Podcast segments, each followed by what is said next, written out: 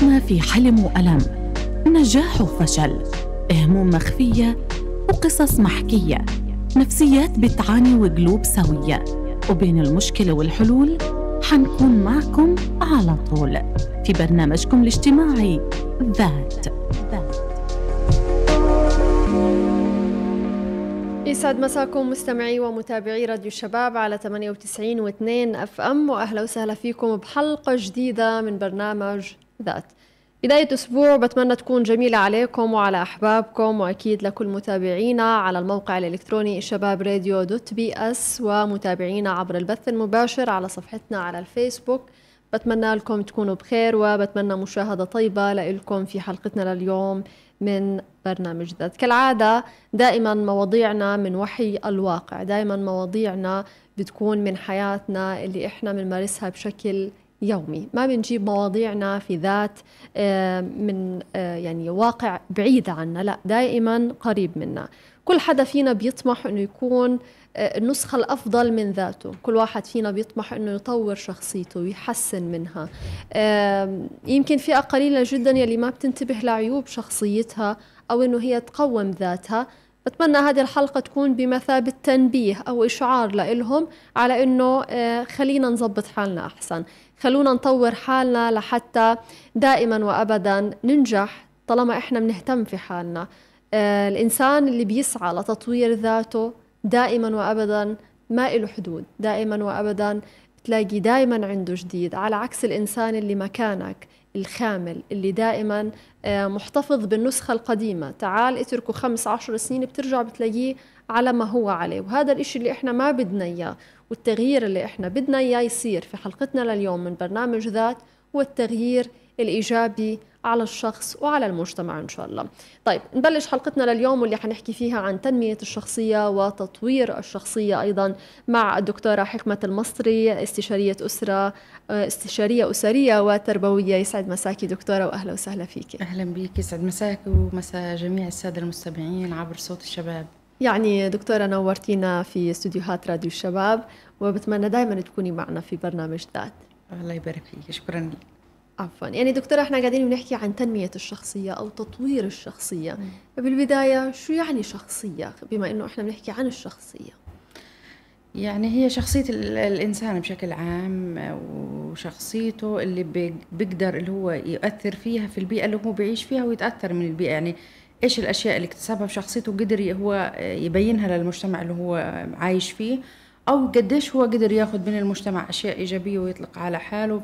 في النهاية إنه كيف تكونت هالشخصية؟ هل هي شخصية إيجابية زي ما حضرتك تفضلت ولا هي شخصية فيها آه، عدة إشكاليات؟ طبعا بناء الشخصية هذا مش إشي بسيط و... وله أسس أسس كبيرة بتبدأ من من الولادة لحد ما الإنسان ينشأ معها وعلى أساس أنه يكون الإنسان عنده شخصية سوية وشخصية قادرة على أنها تأثر تأثير إيجابي في المجتمع فبالتالي لازم هالأهل يتعبوا على أنهم يخرجوا هذه الشخصية بكل أشيائها الإيجابية اللي بتأثر على المجتمع بشكل إيجابي. بالفعل.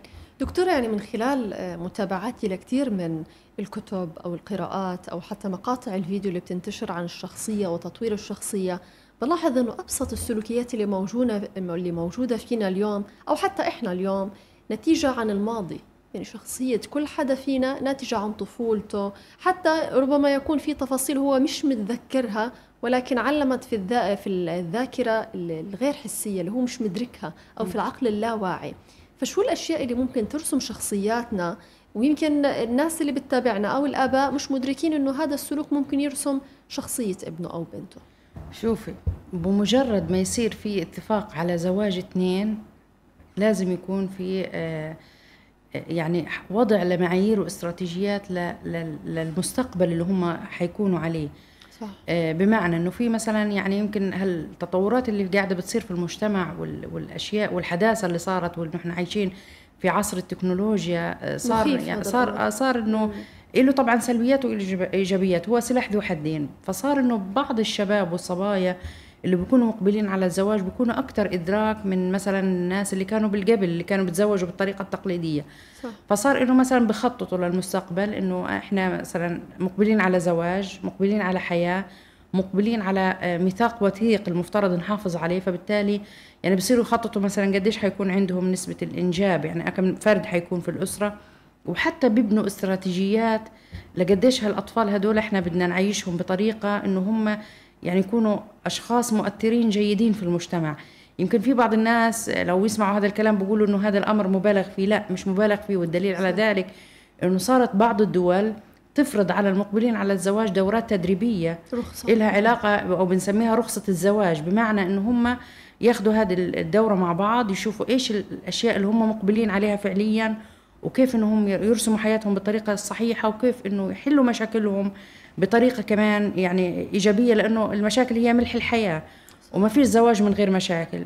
وكمان إنه يعني اثنين بعد ما يعيشوا مثلا عمر معين عند الأهالي في البيوت آه، يقدروا يعيشوا تحت سقف واحد بأفكار مختلفة بعادات مختلفة بتقاليد مختلفة بثقافات مختلفة بالتالي إلا يصير في إشكاليات. فإنه قديش أنا أدربهم بطريقة صحيحة وبطريقة سليمة إنهم يتخطوا هذه العقبات ويتخطوا هذه الإشكاليات معناته إنه أنا آه، إذا ضمنت هذا الأمر فبضمن إنه حيكون حياة أسعد لما بنستقبل فيها طفل جديد على هالأسرة اللي بدها تتشكل. صح. وبعد هيك إنه هذا الطفل يكون في أسس ومعايير صحيحة لإنه إحنا نربيه. ويمكن أنت حكيت إنه شخصية الإنسان بتكون هي انعكاس لما كان في بداية حياته.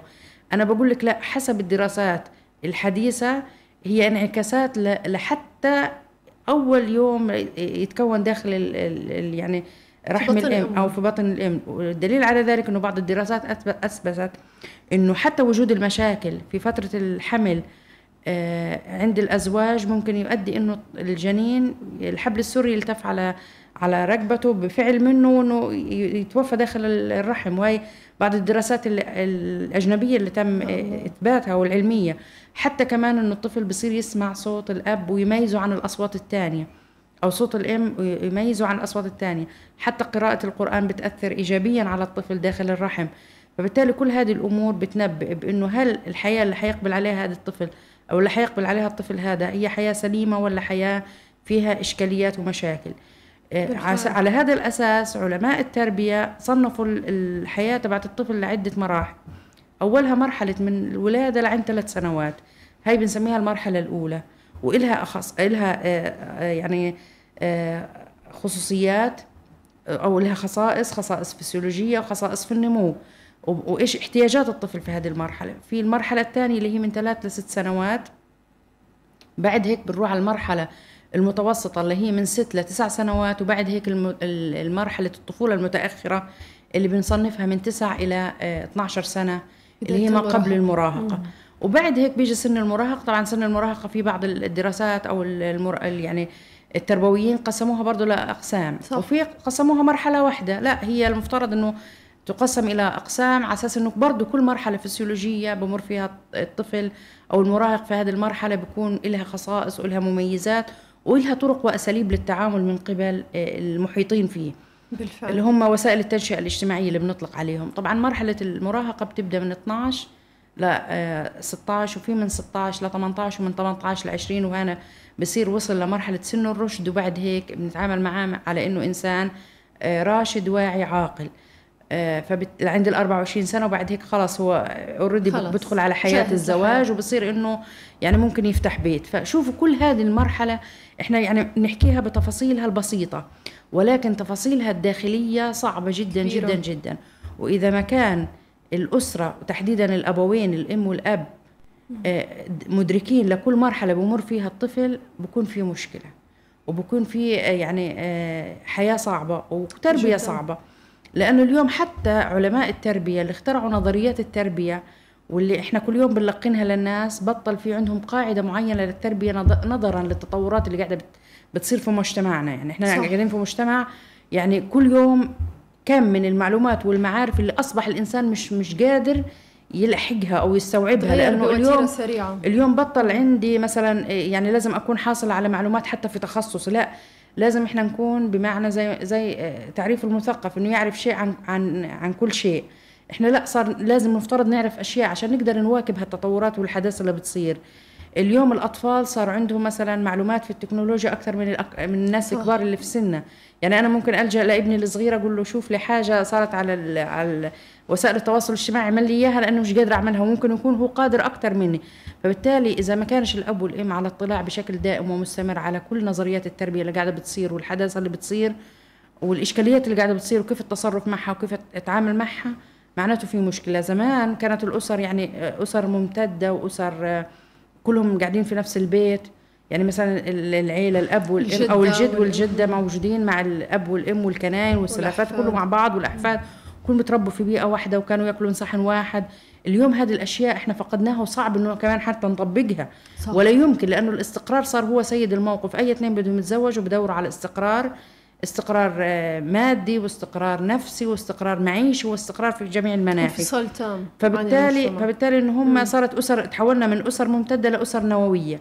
فالأسرة النووية هذه محتاجة إمكانيات. الإمكانيات برضه محتاجة إنه يكونوا اثنين مدركين للتعامل معها. يعني؟ دكتورة اعذريني على المقاطعة. لأي اتفضلي. مدى بتشوفي اليوم شباب وصبايا آه، زمننا اللي بيتزوجوا حادثين آه، أو في الآونة الأخيرة جاهزين للزواج نفسيا؟ وثقافيا وإنهم ينشئوا جيل جديد. شوفي إذا إذا أي إنسان مقبل على زواجه وحاسس حاله مش قادر أو ما فيش عنده الإمكانية آه، يعني من جميع النواحي إنه هو يفتح بيت ويكون عنده نواة لتكوين أسرة جديدة يعني بتهيأله إنه هو بيكون ظلم نفسه اولا قبل ما يظلم المجتمع بإنه آه، والشريك. ومش معناته إنه إحنا بقول لك إنه يعني آه، نقول للشباب لا انه يكونوا بمعزل عن الزواج لا لأنه ديننا الإسلامي حث على الزواج. بالفعل. والرسول صلى الله عليه وسلم قال من من استطاع منكم الباءة فليتزوج فإن لم يستطع فليصم. فبمعنى إنه لازم في أمور إنه يعني الزواج وفتح بيت مسلم هذا كتير إشي إيجابي وكتير كويس بس لازم نكون إحنا مدركين على متطلبات هذا الزواج وإيش مطلوب منا كأزواج نعمل. ويكون في عندنا المساحة الكافية للاستيعاب استيعاب الآخر. بمعنى أنا اليوم بدي أتزوج بنت الناس معناته أنه ما أكون متوقع أنه مية بالمية حيكون في توافق توافق. بأفكاري وبأفكارها. واليوم إحنا الأفراد صار عندنا استقلالية في التفكير. صار كل واحد له معتد برأيه كل واحد له شخصيته كل واحد له ثقته بنفسه كل واحد له. وهذه عبارة عن أشياء اكتسبناها من الدورات والمهارات والحياة اللي قاعدة بتتغير كل يوم. والانفتاح. والرتم السريع اللي قاعد بيصير والانفتاح على العالم والتطور العلمي والتكنولوجي والمعرفي عند الإنسان فبالتالي لازم كل واحد يستوعب الآخر. اليوم بطل إنه أنا آه، يعني لازم أتزوج واحدة كاملة مت... يعني من جميع النواحي والصفات. صح. وبطل أنا كبنت برضو أدور على زوج إنه كامل من جميع الصفات. إحنا ربنا خلقنا إحنا الاثنين عشان نكمل بعض. وعشان يصير في اكتمال البعض لأنه الكمال لله في النهاية و...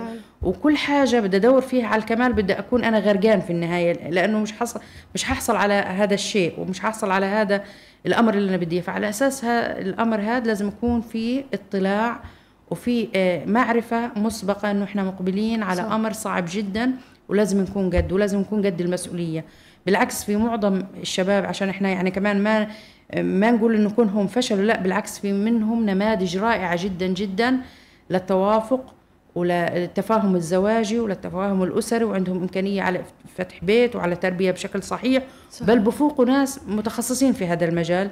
وفي برضه العكس ويمكن يمكن إحنا دائما مرآة لما يحدث في مجتمعنا.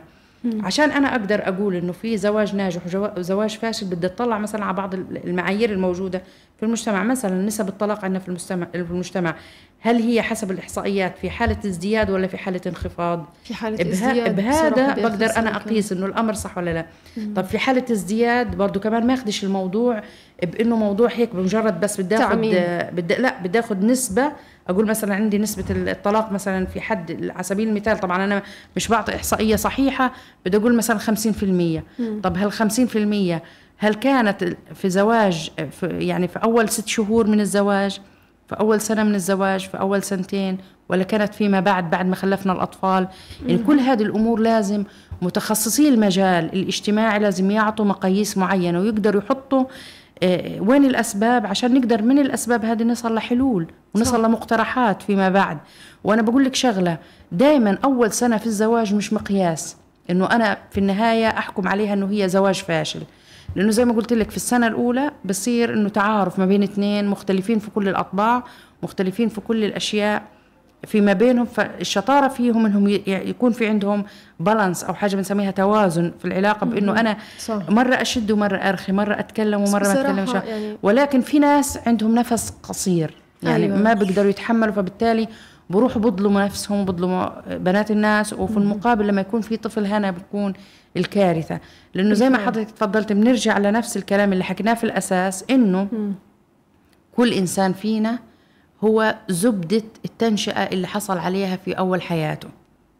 يعني بمعنى كيف كيف أنت شخصيتك وحصيلة شخصيتك اللي تكونت في النهاية كانت هي بدايتها كيف كان في البيئة والأسرة. في ال- في اللبنة الأولى للتنشئة الاجتماعية اللي هي الأسرة.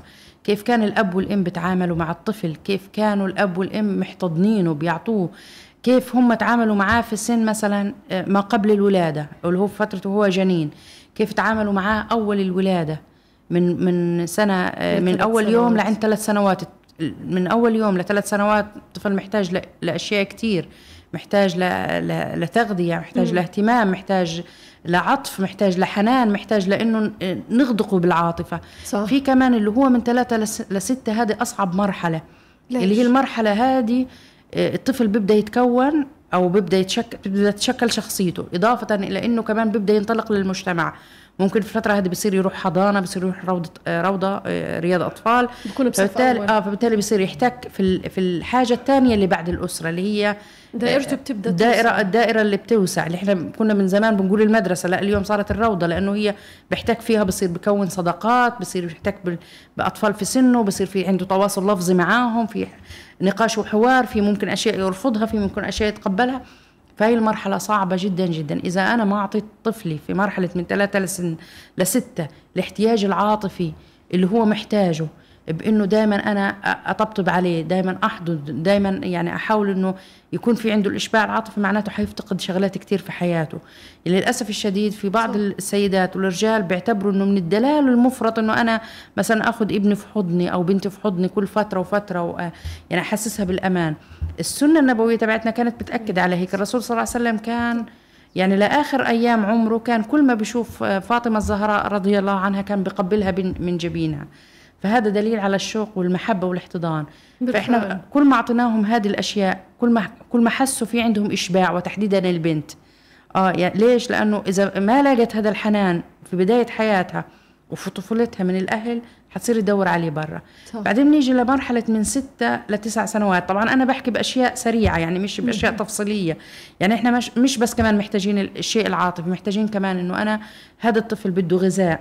يعني زي ما بدي أغذيه آه، روحيا ب- وعاطفياً ب- بدي أغذيه. ب- وعاطفة ومحبة بدي أغذيه برضه بالأكل الصحي اللي لازم ي- يساعده على النمو بشكل صحيح بدي أغذيه بالأفكار والمعلومات والمعارف اللي أنا بعطيها اللي هي حتكون حصيلته في المستقبل وحتكون نتاج الأشياء اللي كنت أعطاها له حتى لو ما حسيت إنه هي يعني جايبة معاه في هذا الوقت وإنما صح. حتضل في خزينته المعرفية بدي أعطيه برضه كمان أشياء لها علاقة بالمهارات بده يشوفني كيف بسلم على الناس بده يصير يقلدني بده يشوفني كيف بتكلم مع الناس بده يقلدني بده يشوفني كيف بحترم الأكبر مني سنا حيصير يحترمهم كيف بدي أوقر أو بدي بدي أحب الأصغر مني سنا بده يتعامل معي نفس الم- طب الطفل. العنيد اللي بيرفض إنه طبعاً هان- ينصاع للأوامر اللي زي هيك آه خليني بس أكمل لعند مرحلة الطفولة المتأخرة نعم، وبعدين. نرجع لأشياء لها علاقة بسلوكيات اللي, اللي حضرتك. تفضلتي فيها آه طبعا في, ال- اللي هي المرحلة آه، الطفولة المتأخرة اللي بتبدأ من 9 ل 12 هاي مرحلة صعبة جدا جدا لأنه بيبدأ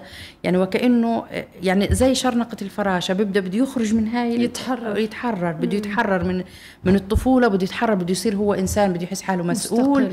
بده يحس حاله إنه صاحب قرار بده يحس حاله إنه هو عنده القدرة على اختيار الأصدقاء وعنده قدرة على مثلا على اختيار لبسه على اختيار مثلا وقتش بده ينام وقتش بده يطلع طبعا في هذا الطفل معاه جهاز آه، آه، جوال بيتعامل معاه وهذا كمان له علاقة بالتنشئة يعني دخيل علينا دخيل على حياتنا زي ما هو في أب مظبوط. وأم موجودين في صار إشي ثالث موجود وله علاقة بالتنشئة ال- ال- المجتمعية تبعتنا وبتدخل في حياتنا بشكل كبير لو أنا ما راقبت صح لو ما وجهت صح لو ما تعاملت بأسلوب آه، آه، يعني سهل وسلس مع ابني وأمسك العصاية من النص ضع. أعرف كيف أتعامل معناته ابني حيضيع في الفترة هاي آه، برضو كمان لازم أشوف أصدقائه مين هم بمعنى إنه يكون مثلا مش مش نوع إنه مثلا أنا أفرض رأيي عليه وألقي الأوامر بطريقة نقدية دائما باستمرار أو ممكن أضرب أو مثلا أستخدم أساليب العقاب بشكل نعم. بشكل خاطئ. كل هذه الأمور طبعا حت حتأثر سلبا على شخصيته. بالتالي هي مرحلة حساسة جدا وأصعب مرحلة.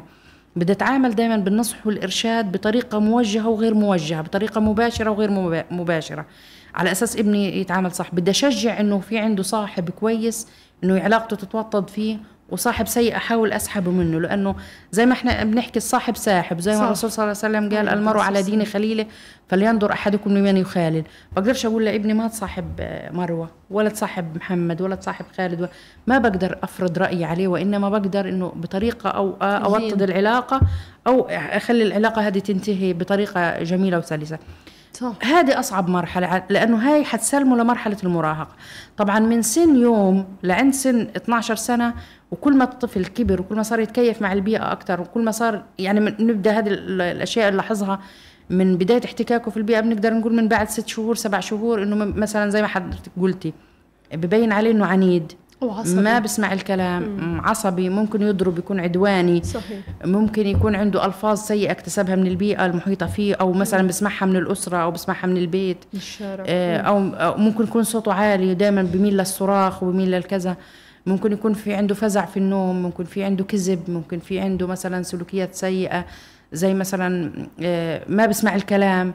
ممكن في فترة ما بعد الست سن- السبع سنين اللي هي المف- الفترة هاي المفترض إنه يبدأ يصلي فيها. ما بروح على المسجد ما بيصلي لأنه ما بشوف الأكبر منه أو الناس اللي هو مقربين منه بمارسوا هذا السلوك فبالتالي مش حيمارسه بعد سن العشرة حيرفض مثلا يصلي الصلاة لأنه أمروهم لسبع وأضربوهم لعشر. آه، ببطل مش راضي يصوم مثلا لما يكون يعني آه، يفترض عليه إنه يصوم. فكل هذه السلوكيات كلها نتاج كيف أنا وجهته وكيف أنا ربيته. في البدايات يعني ما في سلوك من فراغ اجى على الطفل طبعا يعني. طبعا طبعا سواء ولا يمكن كذب رفض ولا عناد. يمكن شوف بدي أقول لك في النهاية الطفل هو نتاج التربية داخل الأسرة والتربية من الأبوين على هذا الأساس يعني دائما إحنا نشوف كيف ال- الأشياء اللي إحنا قاعدين إحنا بنتمسك فيها كاسر إسلامية من ناحية إنه كيف أنا بدي أنشئ أسرة إسلامية صحيحة اليوم الغرب صار بدور عليها مظبوط. ليش من كتر الانحراف الموجود عندهم في المجتمعات من كتر السلوكيات الخاطئة المشاكل اللي قاعدة بتصير عند الشباب آه، التعاطي المخدرات ال- ال- القتل وكل الجرائم اللي قاعدة بتصير كلها نتيجة إنه كلهم كانوا نتاج الأسر المفككة.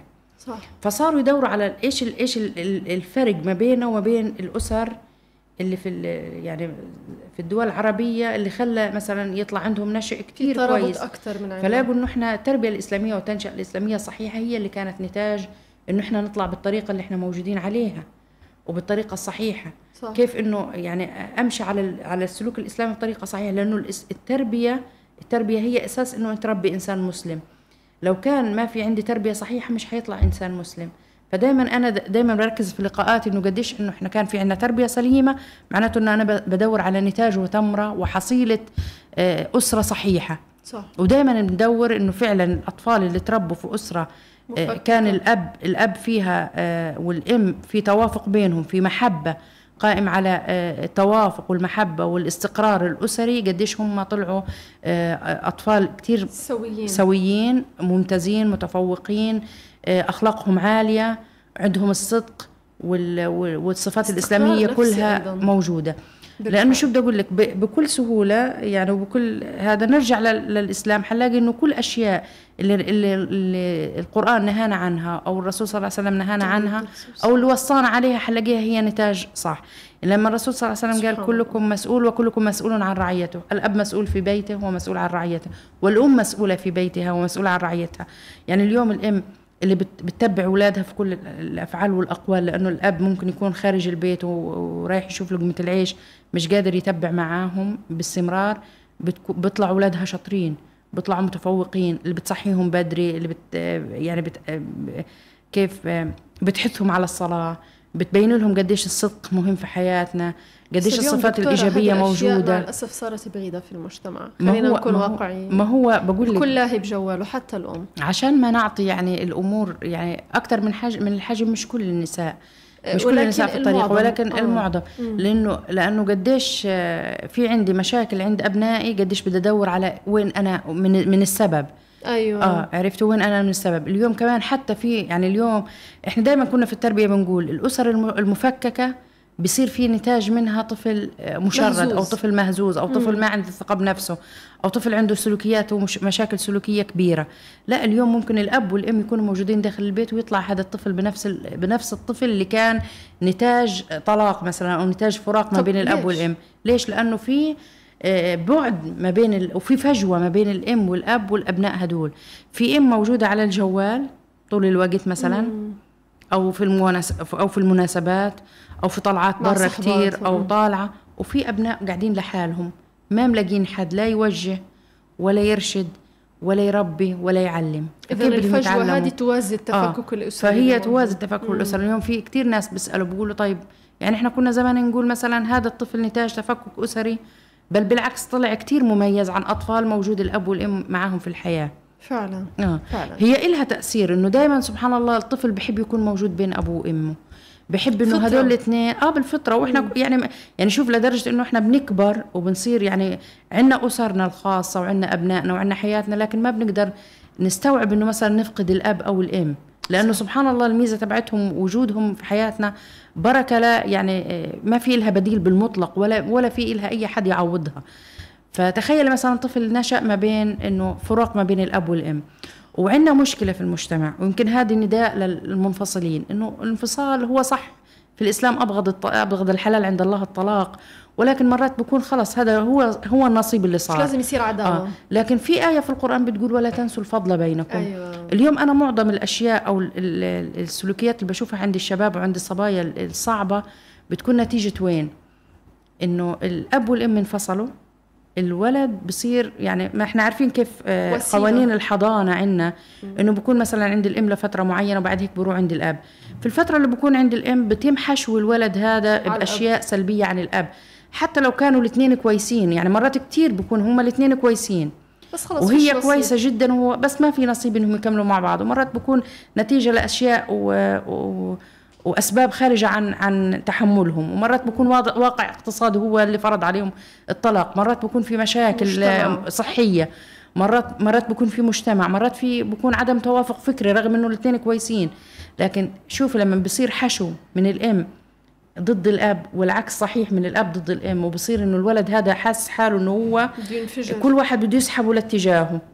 وهدول الاثنين نسيوا إنه كان في بينهم حياة ونسيوا إنه كان في بينهم زواج.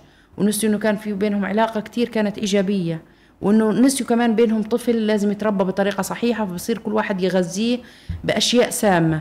حيطلع عند الولد طاقة سلبية. اتولدت من الأب ومن الأم اللي طول اليوم بيشحنوا فيه بيشحنوا فيه طول الوقت.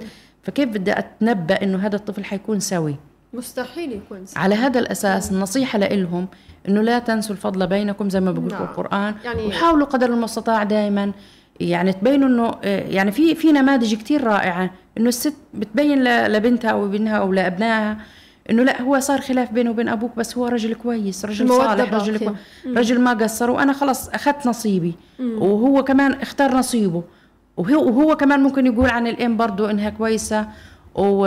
و... ورائعة وكانت مثال جيد للتربية. فبالتالي ما بصير خسارة من الطرفين وبصير تربية إيجابية صحيحة للاثنين على هذا الأساس دائما إنه دائما نحط نصاب عيننا إنه هذا ال ال ال الإنسان اللي أنا عايش عنده هو حصيلة نتاج المجتمع اللي لازم جداً. أربيه بطريقة يعني صحيحة. دكتورة لضيق الوقت يعني بس سريعا ممكن آه، تحكي لنا كيف ممكن للشخصية إنها تتغير؟ يعني خلينا نقول هذا الشخص صار شاب اليوم تمام؟ آه، بعيدا عن خلينا نقول بالبلد الكلاكيع الماضي. هل هذا الشخص ممكن يتغير إذا كان آه، انبنت الشخصية على أشياء سلبية؟ وحابب هو يتغير ممكن يتغير؟ شوفي إحنا في التربية وحتى كمان كأخصائيين نفسيين يعني كنا على قناعة إنه تعديل السلوك دائما أصعب شيء. يعني اليوم لما بدي أربي السلوك والطفل صغير هو لبنة طرية بياخذ مني كل صح. الأشياء وبتغذى. بشكل أسرع بالمعلومات والمهارات والمعارف اللي أنا بدي أربي له أو أو مثلا السلوكيات اللي بدي أربيه والمهارات عليها بشكل سريع وسلس. لكن لما بدي أعدل سلوك بدي أخذ وقت كبير. فعلى هذا الأساس على الآباء والأمهات والمدرسة والنادي والمسجد وكل وسائل التنشئة الاجتماعية بما فيها كمان وسائل الإعلام المسموعة والمقروءة أنه آه، تكون في عندها نوع من أنواع آه، يعني التريث. والصبر لأنه لأنه دائما التربية قائمة على ثلاث أشياء الحب في الأساس وبعدين التوجيه وثم الصبر والصبر والصبر. لأنه قديش أنا بدي أصبر في تعديل السلوك قديش بدي أحصل على نتيجة آه، سريعة ونتيجة, ونتيجة كمان يعني زي ما أنا بدي. لكن إذا بدي التغيير يصير في يوم وليلة صعب جدا. حتى تغيير المجتمعات آه، بصير بأشياء بسيطة جدا. يعني اليوم كل عشر سنين ممكن تلاحظ أنه المجتمع تغير في حاجة واحدة. ممكن في مجتمعات تانية تلاقي التغيير أسرع بخمس سنوات في في مجتمعات التغير أبطأ فبتلاقيه بعشرين سنة على هذا الأساس أنه بده يكون في عندي صبر ووعي وإدراك أنه التغيير لازم يكون بشكل آه، آه، يعني بطيء نعم. وبطريقة فيها تعاون وتكافل ما بين الأب والأم أولا لأنهم هم على احتكاك مباشر مع هذا الشاب ومن المجتمع ووسائل المجتمع بشكل أكبر نعم. يعني دكتورة بالختام هيك نصيحة سريعة حابة توجهيها للأهالي وللمستمعين. آه، اللي خلينا نقول أولياء الأمور سواء المدرسة آه، كلنا أولياء أمور م. بصراحة. حتى إحنا اليوم من من منبرنا الإعلامي نعتبر أولياء أمور لأنه إحنا بنوجه آه، رسالة للناس اللي بتسمعنا. نصيحة صحيح. سريعة. نصيحة سريعة إنه زي ما قلت في الأساس بدنا نربي الأبناء بطريقة سلسة. بطريقة يكون في عندي علم ووعي كأب وإم على كيف إنه نوجههم ونربيهم. دائما أكون على اطلاع بال بال بالمعلومات والمعارف اللي لها علاقة بالتربية لأنه كل يوم بنش كل يوم بظهر في الحياة وفي المجتمع اللي إحنا عايشينه أشياء وبتطرح علينا تغيرات فهذه التغيرات بتطلب منا نكون على وعي وإدراك فيها على أساس نقدر نربي صح. إضافة لإنه لازم بدي أربي ابني معناته بدي أحط له استراتيجيات لحياته. كل فترة وفترة زي ما إحنا قلنا في تغيرات فسيولوجية بتصير. هذه التغيرات متطلب فيها كمان إنه أنا أعطيه مهارات تانية تسهل على إنه يستوعب الحياة اللي قاعدة بتصير. ففي في دورات تدريبية لازم أصقلها عند ابني لازم أعطيه دورات في القيادة دورات في المهارات دورات في آه، في في التفاوض والحوار في التواصل مع الناس في الذكاء الاجتماعي. كلها هذه بتسقل شخصيته بطريقة أكبر وبتعمل منه قائد للمستقبل إحنا محتاجينه في هالبلد. على أساس ننهض فيها ونتطور. إن شاء الله. يعني بالختام دكتورة حكمة المصري استشارية أسرية وتربوية شكرا كثير لوجودك معنا. الحلقة كانت مميزة جدا. بتمنى من كل الناس اللي استمعت لنا تكون استفادت من كل شيء إحنا قدمنا لها. يا وفي ختام حلقتنا لليوم تحياتي لطاقم العمل وأنا كنت معكم من الإعداد والتقديم مروة مسلم. إلى اللقاء. حياتنا في حلم وألم.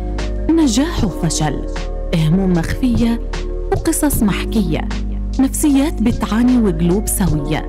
وبين المشكلة والحلول حنكون معكم على طول في برنامجكم الاجتماعي ذات ذات.